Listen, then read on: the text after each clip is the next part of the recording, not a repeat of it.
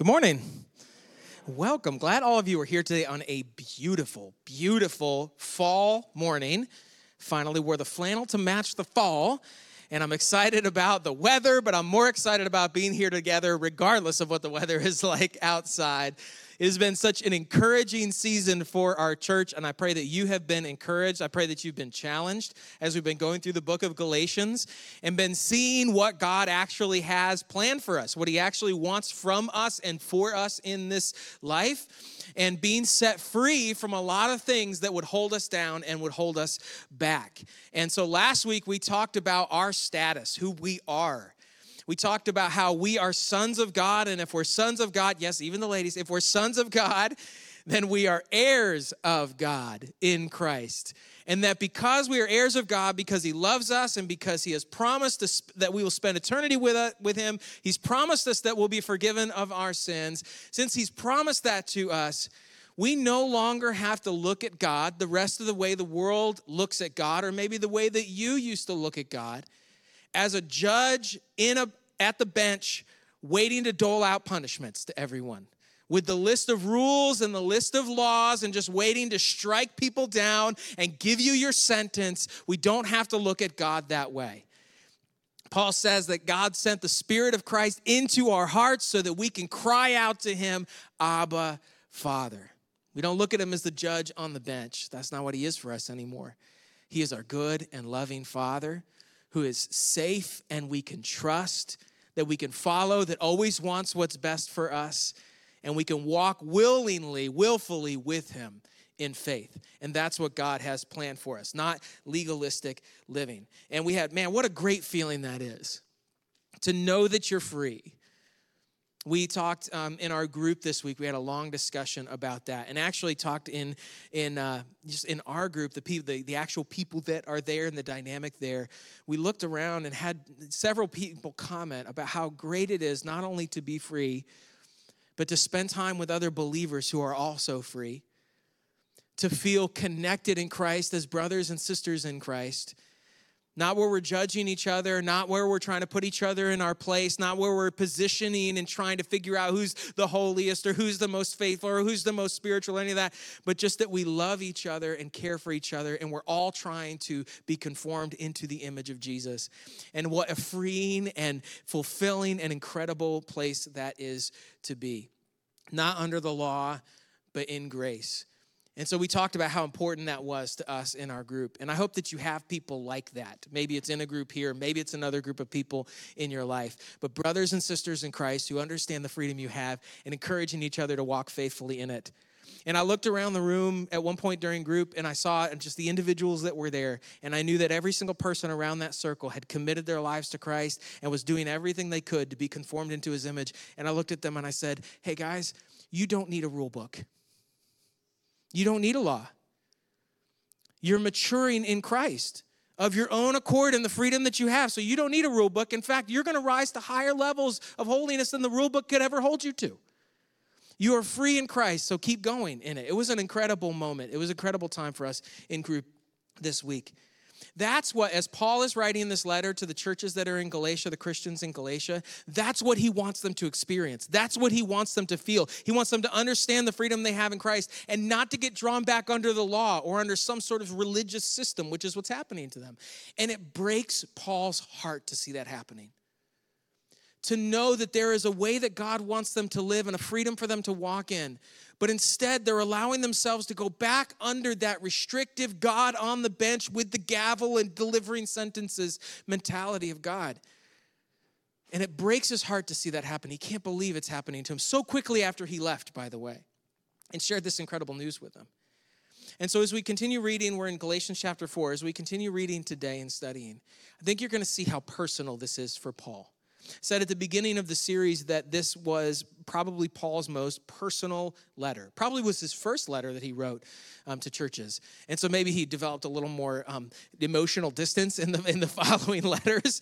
But in this one, his heart is on his sleeve, and it breaks his heart to see what's happening with the Christians in Galatia. All right, so let's go um, to uh, chapter four, starting in verse eight. But then... Indeed, when you did not know God, You served those which by nature are not God's.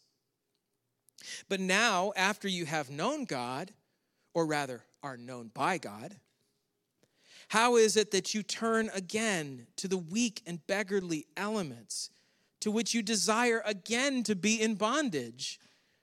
You observe days and months and seasons and years. I'm afraid for you, lest I have labored for you in vain.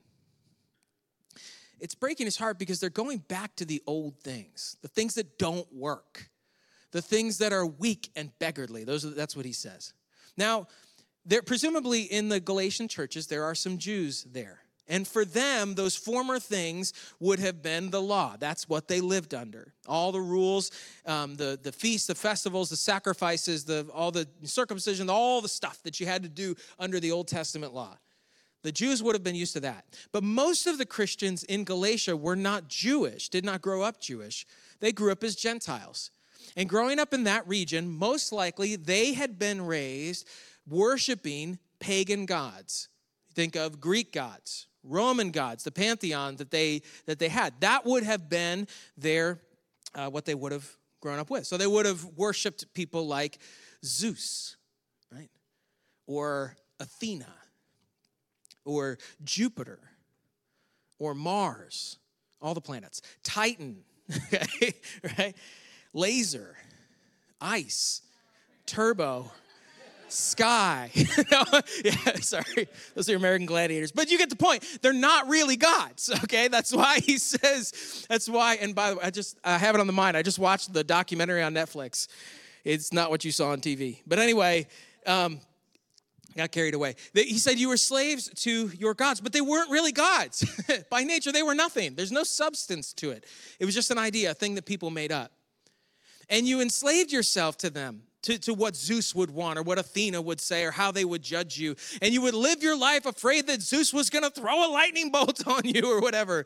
For a Jew, it might have been God might smite you or whatever. You, you, you're going back to those old ways of thinking, and they don't work. There's nothing to them. They can't do it. He said, you're going back to it. And God... What, what Paul's teaching them, God has set you free from that. He set you free from that. You are sinful, and there's no way you could earn God's. There's no way you could keep the whole rule book and have a clean. You, no way you could stand before God in a courtroom and declare yourself not guilty and be right. There's no way under these, you know, the gods of Zeus or Athena or any of those gods, there's no way that you could you could try to follow all of their commands or as fickle as they were, and, you know, and, and be perfect in their sight. You couldn't do it. But God has planned something so much better for you, and he's done something so much better for you. He sent his son Jesus here. And Jesus lived without sin, and Jesus offered himself on the cross as a perfect sacrifice in your place. If you receive his grace through faith, if you believe that Jesus died on the cross and for your sin, he rose again on the third day. If you put your faith in Jesus for salvation, he will save you. And there is nothing you can do to earn that, not a single thing. And so we receive it through faith. And as much as that is true, it is as equally true that as you walk through your life, you are incapable of being good enough to keep that salvation on your work, on your own as well. You can't keep it, and you can't maintain your salvation any more than you could earn it in the first place. And so our salvation is maintained by the grace of God, just as it was received by the grace of God. And that's the good news. And Paul, there's this little line in what he just read. He said, now that you have known God, or rather, you have been known by God. That is so beautiful, and for Paul, so personal. Because to be known in Scripture, when you see this term, to be known, it's more than just, hey, I know you, you know me. To be known is to be personally and intimately in fellowship with. And so he's saying, now that you have, not only have you seen God, not only have you received God, God has received you. Why? Why would you go back to these things that don't work? and will only lead you to frustration and shame and judgment and guilt and anxiety and fear. Why would you go back to that? Why would you go back to living that way and looking at God that way? It, it makes me think of um, it makes me think of the nation of Israel right after they left Egypt. Okay, they were enslaved in Egypt for many, many years, and God delivers them, miraculously delivers them. The plagues, they get to the Red Sea and they're trapped, and God parts the Red Sea. They're led by a pillar of fire and a pillar of cloud. God does unbelievable things, and then they get out into the desert. And things start to get a little tough. And what do they say? What? Let's go back. Let's go back. At least in Egypt we had food. At least in Egypt we had this. At least in Egypt. And they want to leave the freedom that they have, and they want to go back to slavery. What in the world would possess someone to want to do that? I think it's the same things that possess us when we have freedom in Christ to want to go back under the slavery of the law or a religious system. Because back in Egypt, it's safe-ish. Back in Egypt, we know what to expect. Back in Egypt, we know how everything works. Back in Egypt, we know exactly what the next day holds. Back in Egypt, we know exactly where we stand. Freedom is scary. Freedom is scary. It scares Christians. Because when you teach that you're free and you're no longer under the law, that's not what dictates your relationship with God, then people say, well, well, what do we do?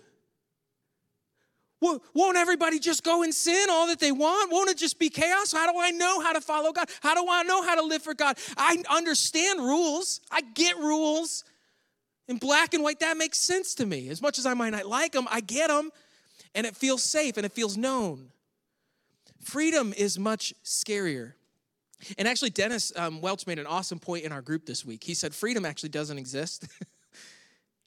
he said, he said, the thing we call freedom is actually just the swapping of things. So I'm trading uh, control from someone else for responsibility. So I'm just swapping things. The same things still need to get done. But we're we're swapping the responsibility from one place to another.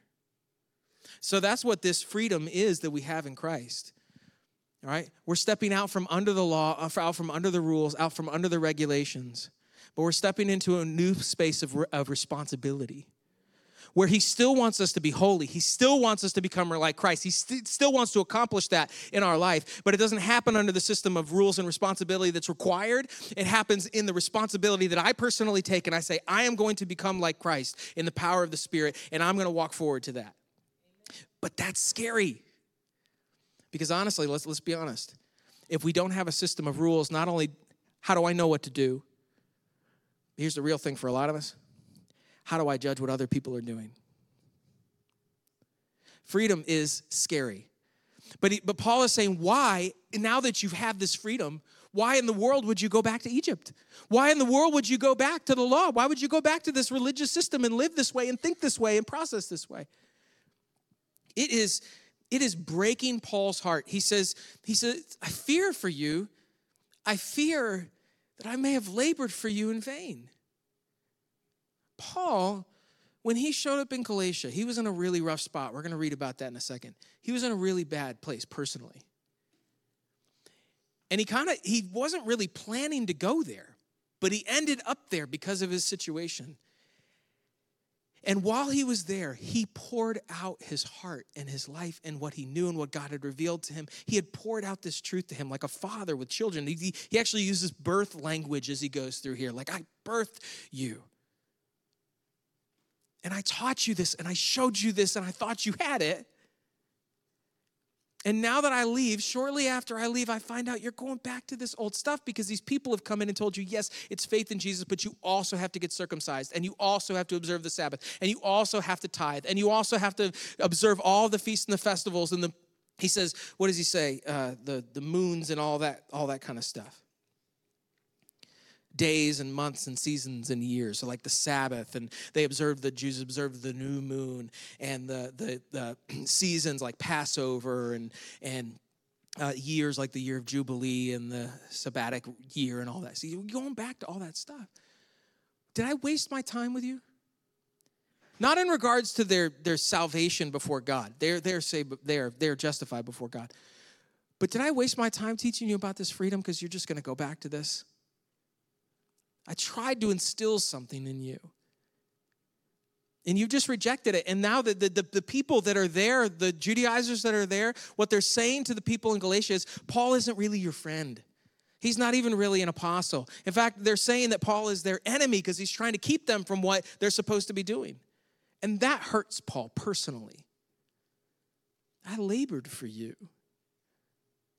I, I as a parent, I understand this kind of feeling.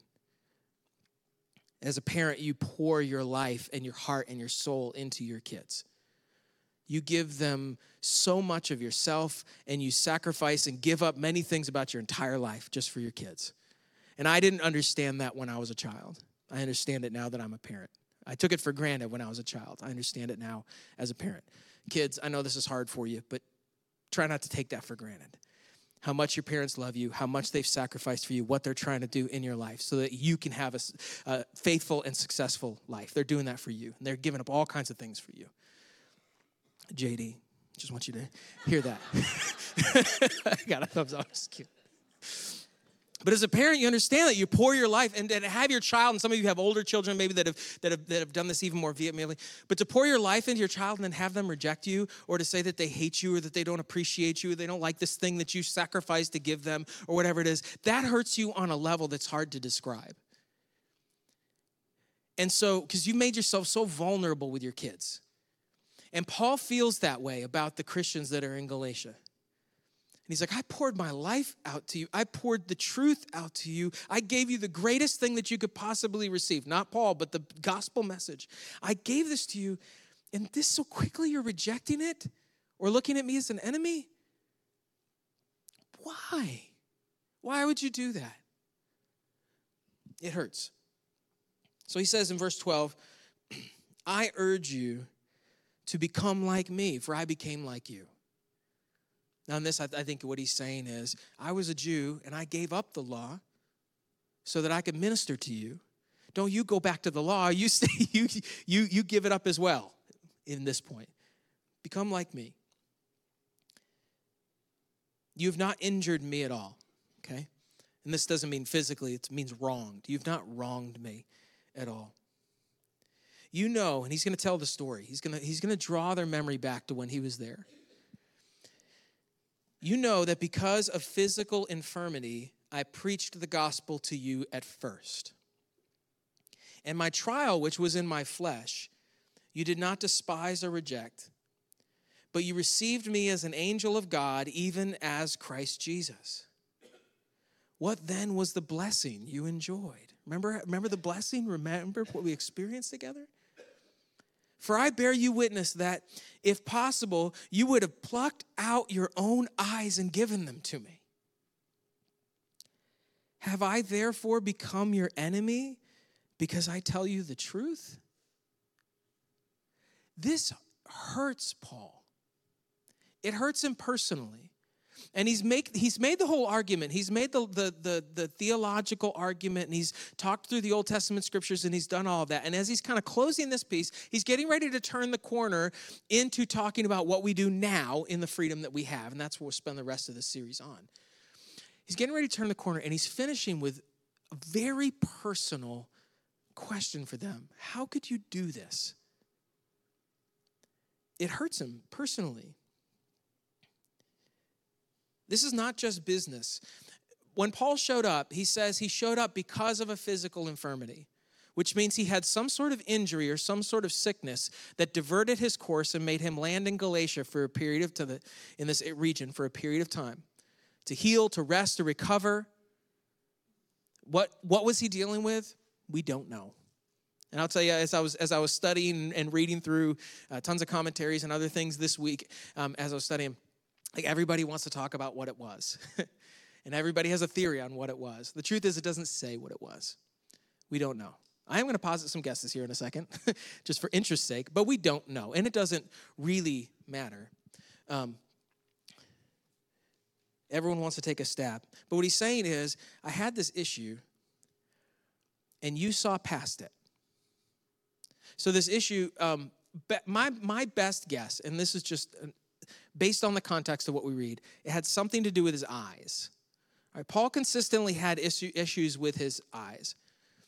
And um, in fact, at the end of Galatians, we'll get to this eventually, at the end of Galatians, he says, look, I wrote this by myself, all by myself. And look what big letters I wrote it in. And he had to write in big letters, presumably because he couldn't see very well. Now, what this eye issue was, we aren't one hundred percent um, sure. I think it's probably when he talks um, in elsewhere in Scripture about the thorn in his flesh that he asked God to remove, and God said, my grace is sufficient for you. I think that's probably the same thing. Uh, it's an ongoing issue. Um, so when he, when Paul was converted, we talked about this at the beginning of the series, when Paul was converted, God blinded him on the road to Damascus, and he was blind for a few days before he goes um, to a house, and then God gives him his sight back, and the Scripture tells us that something like scales fall from his eyes, and he received his sight back. But it's possible that Paul had some sort of nagging thing or some sort of condition through the rest of his ministry as a result of that. It's possible he was healed completely in that moment. It's also possible that he was left with some scarring or with a visual issue where he couldn't see very well.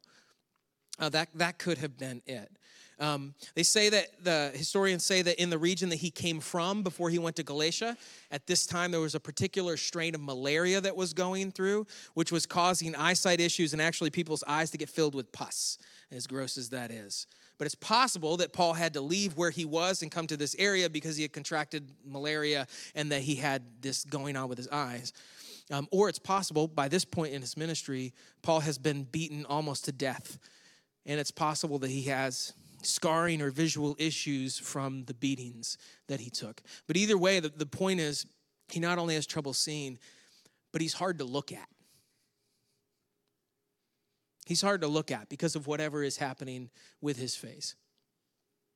And he said, when I came to you, even in the condition that I came to you, as ugly and beaten or as, as, as sick as I was or whatever it was, you saw past that and you saw the truth. And when you heard the truth, you knew it was the truth, and you accepted the truth, and you accepted me.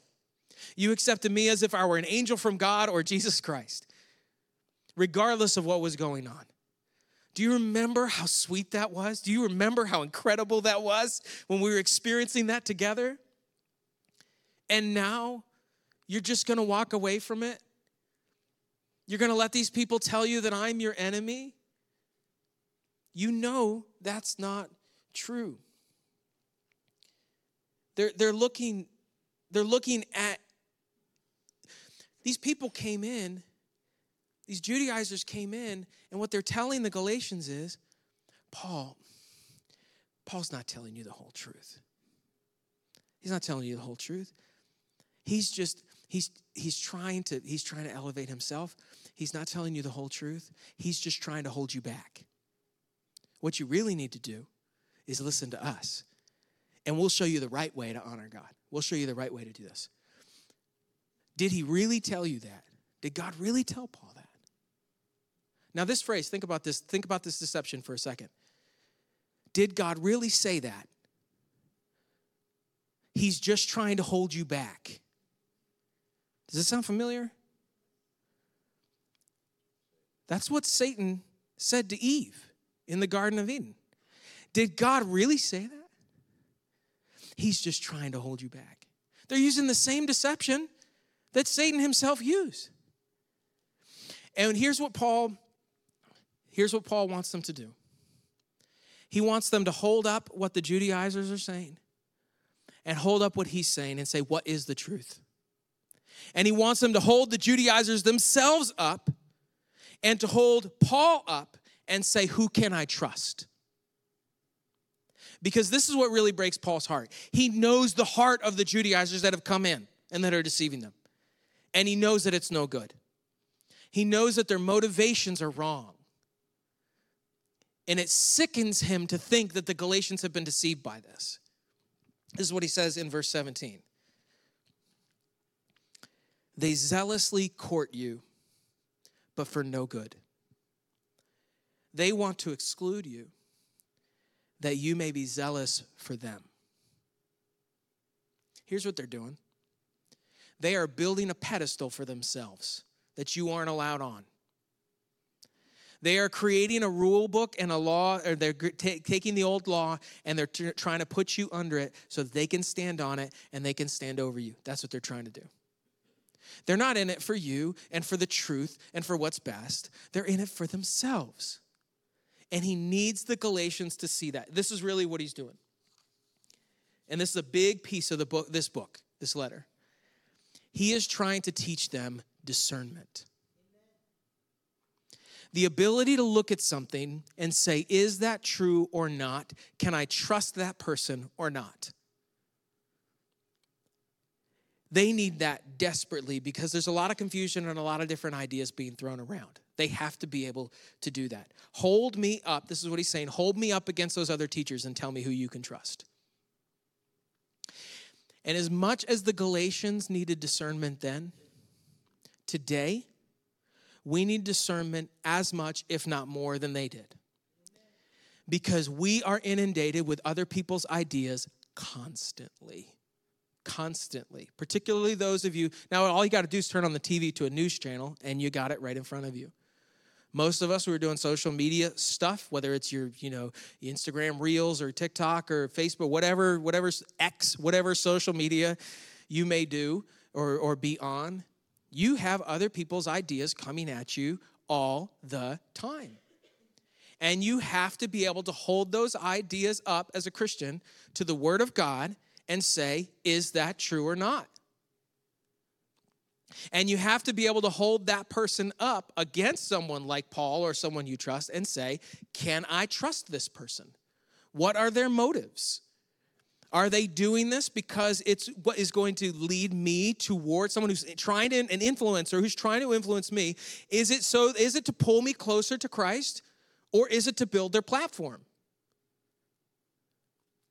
And I hate to be the bearer of bad news, but most people that you see putting themselves on a platform, as I stand on a platform, uh, who put themselves on that kind of platform, most are doing it to build it, to get subscribers, to get influence, to get followers, to get more engagements to speak, to sell books, to sell ideas, to, to market themselves, or whatever it may be. Be careful. In order to, and, and by the way, hold me up against this too. Feel free. I welcome you to do it.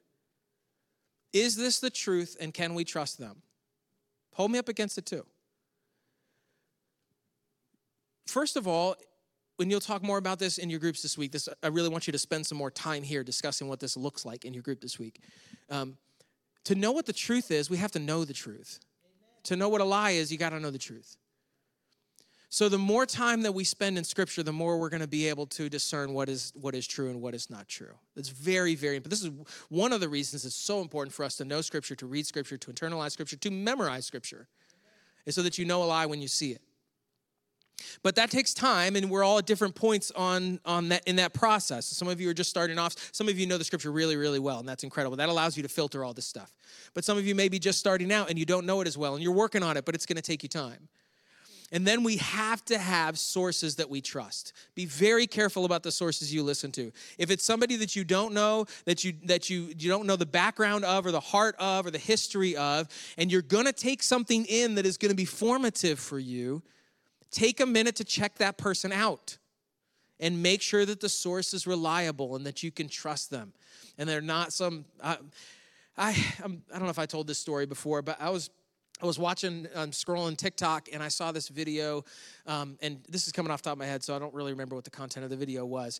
But what they said was, um, some, it was something about the Old Testament covenant and the blood sacrifice and whatever, and it's just like, I was like, it was like a totally new idea to me, and totally changed the way that I thought about the, the covenant and the sacrifice, and I was like, whoa, that's incredible.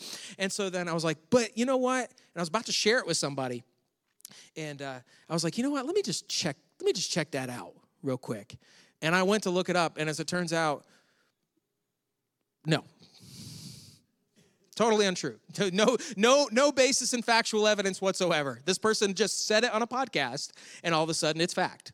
All right, and because they look influential, because they look legit, because they got a nice camera and they're sitting behind a nice microphone or whatever it may be, all of a sudden I'm going to give them authority in my life. No, no, we can't. We can't do that. We shouldn't do that. We need to develop discernment to, to know when somebody's heart and motivation isn't right, or to know when it is untrue. And it's all over the place out there.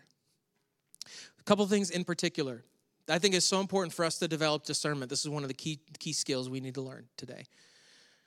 Some of the couple of things we need to be on the lookout for.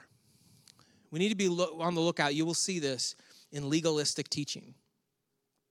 People that are trying to take Christians and place them back under either the law proper or a new version of the law that we've created for the church.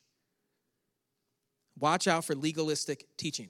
Now, some of the symptoms or some of the signs of this, you're going to see people banging on pulpits, okay, shouting about people's sins and saying God hates this and God hates that. And while admittedly it can be entertaining to watch, the sad thing is people are buying it, hook, line, and sinker.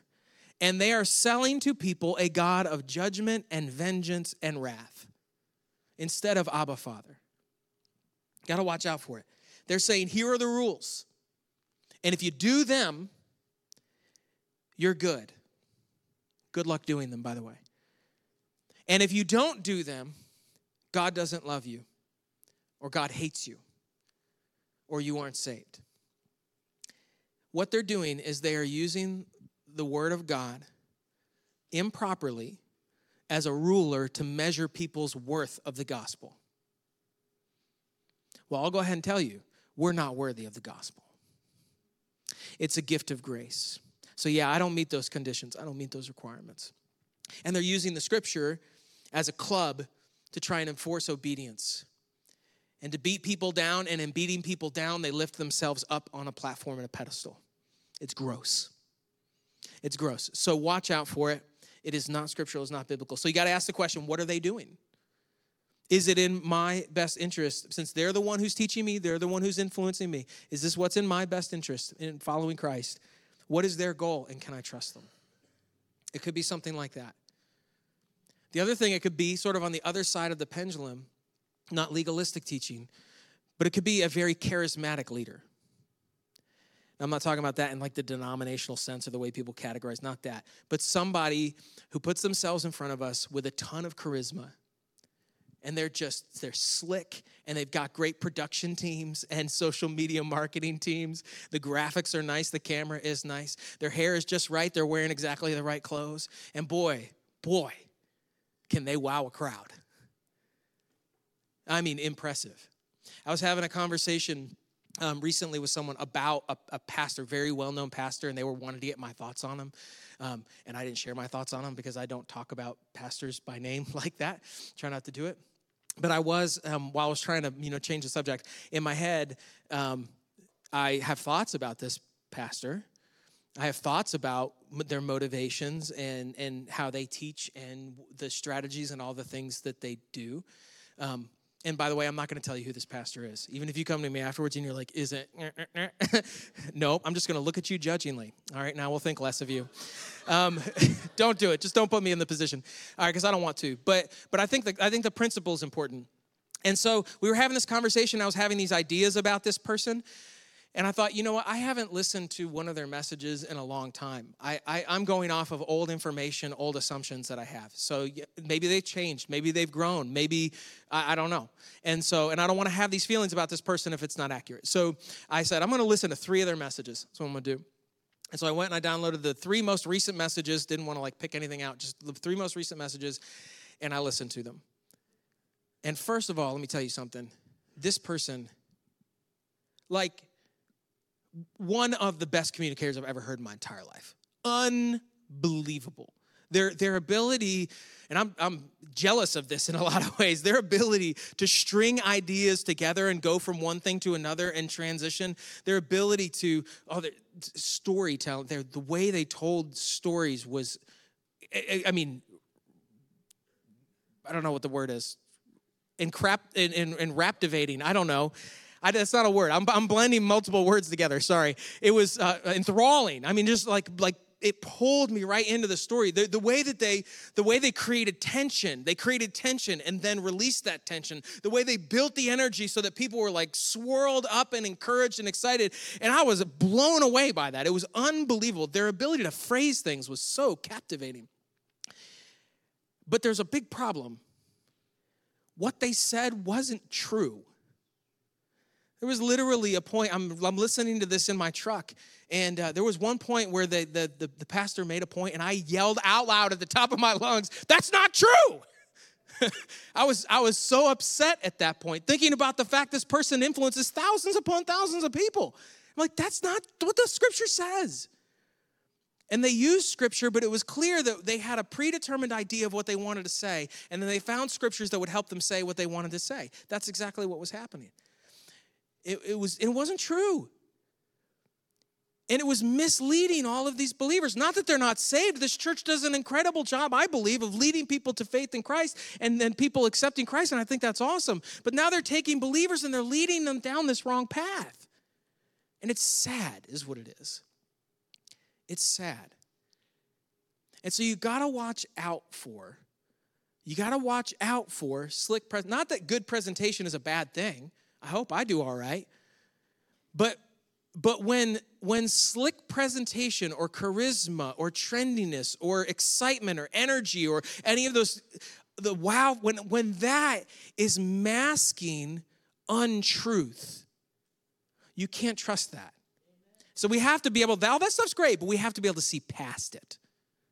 We need to see past the beauty that might be on the surface, just like the Galatians needed to see past the ugliness that was on the surface when Paul came to them, so that we look past all of that and we see the truth. And like I said, you need to run me through this filter as well. And listen, and I want you to know that you may look on T V or you may look on social media and you may see these two big ends of the spectrum going on, but you need to know that the vast majority of Christian teachers and the vast majority of people who are in ministry and trying to influence and lead people have pure hearts. They have clean motives. They're doing it for the people that are there because they want to bring honor and glory to God. And we may disagree on things, but they're, they are truly chasing after the truth and what's in the best interest of the people that they're leading. So don't be, don't get, don't get jaded by all of that that's out there, that's so visible. But these people who are faithfully doing ministry with people consistently and being true, as, as true as they can, as true as they know how to the Word of God, they're just not good T V. Okay? So they don't get the airtime. But seek them out. Seek them out because they're people that you can trust. So you need to know the Scripture as well as you can to develop discernment. And you also need to make sure that where, where there are gaps and where you don't know, that you have people that you trust fully. All right, verse eighteen. But it is good to be zealous in a good thing always. So he's like, the passion, that, that's not the problem. All right? Only if it's a good thing and if it's true. It is good to be zealous in a good thing always, and not only when I am present with you. So pause for a second. Well, Paul, I think what Paul is saying is, I want you to be passionate for the truth, not for this legalism and this other this stuff that they're doing. I want you to be passionate about the truth and not just when I'm with you. I wish you had been passionate while I was gone and stood up for this so these people wouldn't have come in and deceived you. If you'd been zealous for it, then this wouldn't have happened. Verse nineteen. My little children, for whom I labor in birth again until Christ is formed in you, I would like to be present with you now and to change my tone, for I have doubts about you. And you can hear his disappointment. He's like, we got to start all over. We got to start all over and relay this foundation. That's what Galatians is, laying that foundation. We need to relay this foundation. And he said, I wish I was with you. I'm, I'm, I'm upset. I'm confused. I'm concerned about you. All right.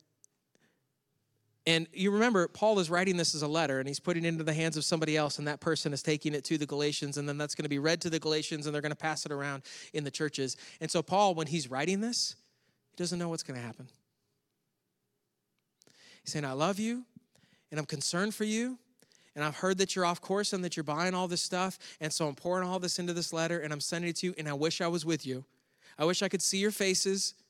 I wish I could see your reactions. I wish I could know, I wish I could have the confidence right now to know that you're going to take this seriously and that you're going to change and that you're going to step out from under the law and stand in the freedom that you have in Christ. But Paul doesn't know. He doesn't know if they will. And you can see his heart and his passion and his love for them in that. He says, basically, we got to start all over. Because any maturity that you had developed in the Spirit, you've now lost because you've gone back to this. As I was uh, studying this week, I read from Warren Wiersbe. He said, one of the great tragedies of legalism is that it gives the appearance of spiritual maturity when in reality it lead, leads the believer back into a second childhood of Christian experience. God wants us to mature. And so we're not going to do that. We're not, at you and me, we are not going to be drawn. We are free in Christ, and we are not going to be drawn back into legalism. We're not going to be drawn back into a religious system that says this person's in and this person's out. We are going to stand in the faith and the confidence that we have in the truth that we are saved not by our works. Our salvation is maintained not by our works, but by the grace of God and the grace of God alone. And that our relationship with God, our walk with God, is also not dictated by a list of rules. But our walk with God is dictated by our personal responsibility and taking ownership over our spiritual maturity, knowing that the Spirit is leading us and guiding us and changing us and walking as closely into the image of Jesus as we can possibly walk by our own free will. Not because we are forced to, but because we choose to. Because God is so good and he is so loving and he is our Father and he has saved us and we will spend eternity with him and we're getting ready for that now. And so we will not go back into legalism. We will learn how to walk in our freedom and we will choose in the freedom we have to serve Christ. Now, how do we do that when we don't have a list of rules? Because I know there are some in here that are rule followers. And you, I knew you were already going to come up here and say it. People who, yeah, no, I'm not going to say it, right? Um, who love rules, who love systems. It's okay to put the systems and rules in place for us as long as we have the right mentality, right? And as long as we're not applying things to other people that shouldn't be applied to other people. So how do we walk in that? And that's where Paul is turning the corner to do for the Galatians in this. We have one more week of him talking about the law, and then he's going to say, okay, now in this freedom, where do we go? What do we do? What does that look like? And that is going to be tremendously freeing for us because maybe you've been asking that question. Like, I, all right, the horse is sufficiently dead. We dismount, all right? The law, religion, we know that's not it. So what do we do now? How do we move forward? We're going to be talking about that. And I think that is going to be tremendously freeing for all of us as we learn it together, all right? Let's go to uh, our Father now and thank him for this freedom, make our, make the commitments we need to make today. Father, we love you so much, and we thank you for your grace and your goodness. You are so good. We know that we are sinful. We recognize that truth, and that we have fallen short of your glory, fallen short of your standard. And we know that we are totally incapable of saving ourselves. Yet in your kindness and in your mercy, you sent your son, Jesus. Jesus gave his life on the cross, and he rose again on the third day, offering us life. By your grace, through faith in Christ. And so, Father, I pray that that those of us that made that decision a long time ago, that it would be renewed again today, strengthened again in us today, reminded in us today.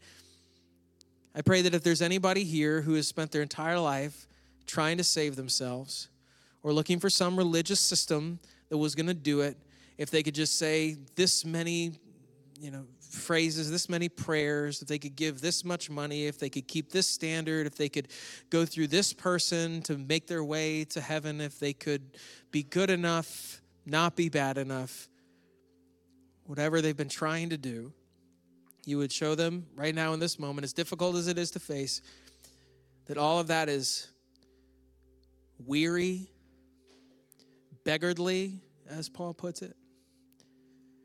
It's hopeless, and it can't do what it promises. That somebody today might realize for the first time all of their self-effort. It's like a hamster in a wheel. It's accomplishing nothing. and that the only way to be made right before you, the way, the truth, and the life is Jesus Christ. And that today in this moment, they would put their faith in Jesus, in his death on their behalf, in his resurrection securing life. They would put their faith in Jesus right now and receive your grace. And that that would be a foundation on which they stand the rest of their life as they choose now to follow you. With us that made that decision a long time ago, as we choose to follow you, as we choose to serve you, as we choose to sacrifice for you, as we choose to be transformed into the image of your Son, and to know that we don't do that alone. It isn't even really our effort that we stand on for that. But you have sent your Spirit to our heart, and that he is with us at all times, showing us what the image of Jesus looks like, showing us what your will, Father, is in Scripture. We understand just because we're not under a legal system doesn't mean that sin doesn't exist anymore. You are showing us, you're using Scripture to show us what it looks like to walk in your will and in your desire. You're using the Spirit to teach us in between the lines, in between the words, what it means to be holy. You're helping us to see what Jesus' life really looks like, what his heart looks like, the kinds of things that you want us to embrace and walk in, that you want us to be kind and you want us to be merciful, that you want us to be gracious and that you want us to be generous, that you want us to be thoughtful and considerate, that you want us to worship, you want us to give our lives, not only for you, but for others, to love you with all of our heart, soul, mind, and strength, to love our neighbor as ourselves. You're teaching us what that looks like, and you're drawing us to a far higher level of holiness than the restriction of a law or rule book could ever hold us. And so we open ourselves up to that today, God. And as and as a first step, or as a second step, having already trusted Christ, as a second step, we say to you, Father, in the freedom we have, we will follow you. We will pursue Christ. We will walk in the Spirit, so that you can transform us at a heart, at a soul level, into who you desire us to be. And so continue this process of transformation in us. I pray, God, today that whether it's right now or in the time that we spent, that you would show us where in our life we are still sinning, where we are living and walking outside of your will. And then in this moment, we commit to you, to listen to you, to believe you, to trust you, to ask you to forgive us our sins, and to ask you to cleanse us from all unrighteousness. Change it in us.